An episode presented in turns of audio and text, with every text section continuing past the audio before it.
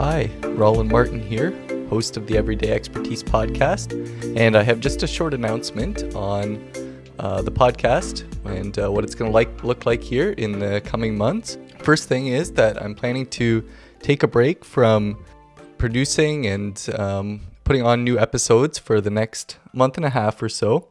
I'll plan to the plan at this point is to return with interviews and bringing um, new podcast episodes out at the beginning of May, and um, going to take a break to just focus on studies and some other things that I'm busy with right now.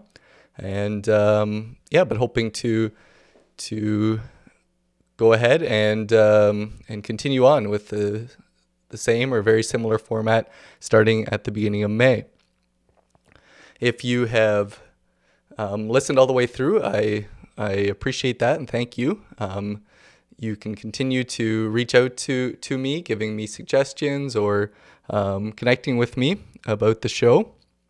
If you haven't, uh, if you've listened to some episodes and want to check out some of the other ones, this will give you a chance to catch up on some older episodes. And uh, there's some some great ones out there that you you may find interesting. Um, I mentioned a couple weeks ago that I started a Patreon page.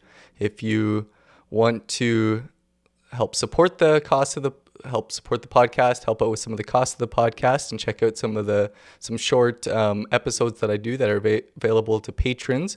Um, you can check that out. Best way to do that is to go to the website everydayexpertise.ca and click on the button there to connect um, to that. And I also put a link to it in the show notes that uh, go along with with uh, this episode.